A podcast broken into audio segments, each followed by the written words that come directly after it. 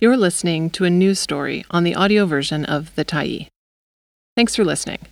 The Tyee is a nonprofit newsroom that is funded by our audience. So, if you appreciate this article and you'd like to help us do more, head on over to support.thetyee.ca and become a Tyee builder. You choose the amount to give, and you can cancel anytime. What caused Alberta's record quake? Check drilling, expert says. By Andrew Nikiforuk, November 30, 2022. A cluster of tremors, including the largest recorded earthquake in Alberta's history, may have been due to oil and gas activity in the region. On Tuesday evening, Earthquakes Canada recorded a tremor registering a magnitude of 5.8 on the Richter scale that shook up a large portion of northwestern Alberta and BC. According to the agency, the epicenter of the earthquake was about 45 kilometers southwest of the town of Peace River and was preceded by two 5.2 earthquakes, and followed by another 14 tremors. According to the provincial energy regulator, the events occurred at depths of about 6 kilometers, which is not consistent with other previous events triggered by oil and gas activity. Aftershocks continue to shake the region. Hundreds of citizens and workers as far away as Calgary, Edmonton, Dawson Creek, and the Site C Dam felt the earthquake cluster. Other agencies such as the U.S. Geological Survey also reported shaking in the region. Regulator won't confirm cause. The Alberta Energy Regulator has stated there is currently no evidence that the activity was induced by fracking, but that further analysis is needed. Fracking involves injecting sand, water, or other fluids into underground rock seams in order to force loose oil or gas or to dispose of salt water used in the process. Gail Atkinson, a specialist in seismic hazards who has studied industry made quakes in Western Canada, noted that the cause of this sequence is not yet established, but most events in this region are triggered by hydraulic fracturing, wastewater disposal, or some combination of the two. The oil and gas industry operates oil wells in the region, and there are numerous well pads near the epicenter of the quake. Around 50,000 of 700,000 oil and gas wells drilled in Alberta are used to dispose of waste or produced water. The Alberta Energy Regulator did acknowledge wastewater disposal wells in the area.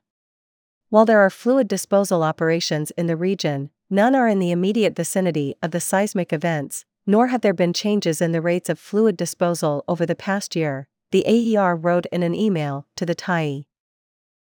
The regulator made no mention that fluid injection can unpredictably cause tremors tens of kilometers away from the triggering drill site or that earthquakes can occur kilometers below the injection site.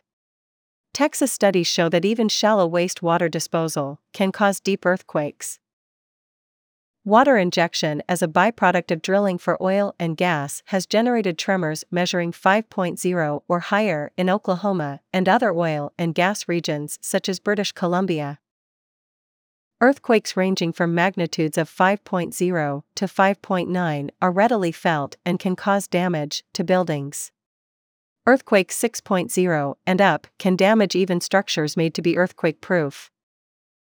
In the 1980 and 1990s, water injection to recover oil in the Eagle West field started a swarm of quakes around Fort St. John, BC, which until then had been classified as a low seismic area. The record breaking Alberta quakes follow a similar swarm of tremors caused by a fracking operation in northern BC just three weeks ago. Expert calls for detailed investigation and review. Alan Chapman, a former senior geologist with the BC Oil and Gas Commission, considers the 5.8 earthquake in Alberta a very significant event. If it occurred closer to infrastructure or population centers, you couldn't discount major damage or impacts on public safety.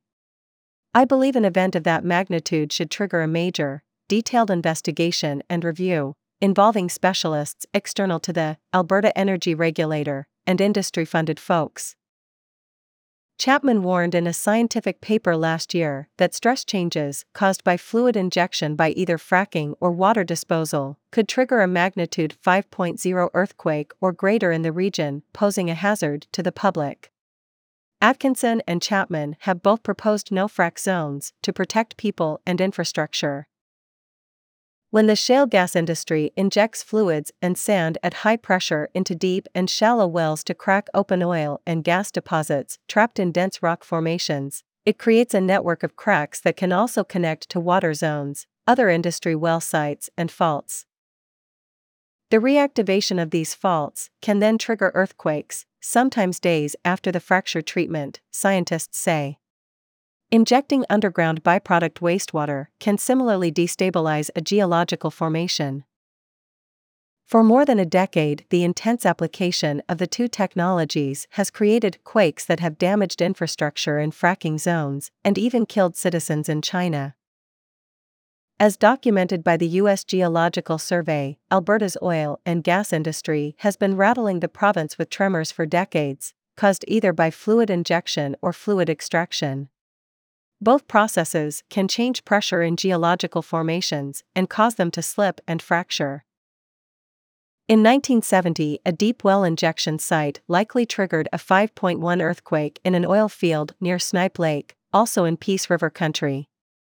This site is about 100 kilometers from the current swarm of quakes. In the Cold Lake area of Alberta, Heavy oil, melted by steam injection, began to induce hundreds of small tremors with magnitudes around 2.0 back in the 1980s. Sour gas extraction from the Strachan field near Rocky Mountain House has been responsible for clusters of earthquakes in that region for decades.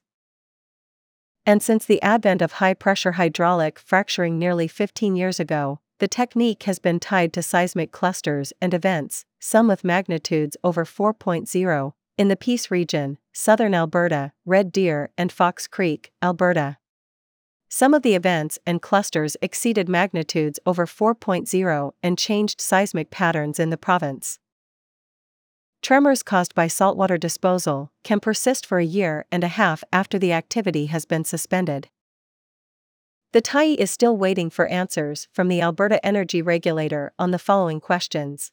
Are there any locations of hydraulic fracturing within a 10 kilometer radius of the earthquake epicenter in the last six months?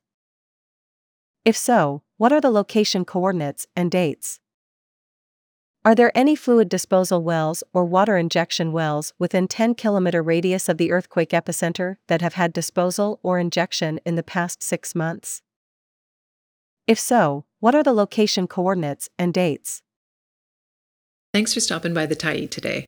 Anytime you're in the mood to listen to important stories written well, we'll be here.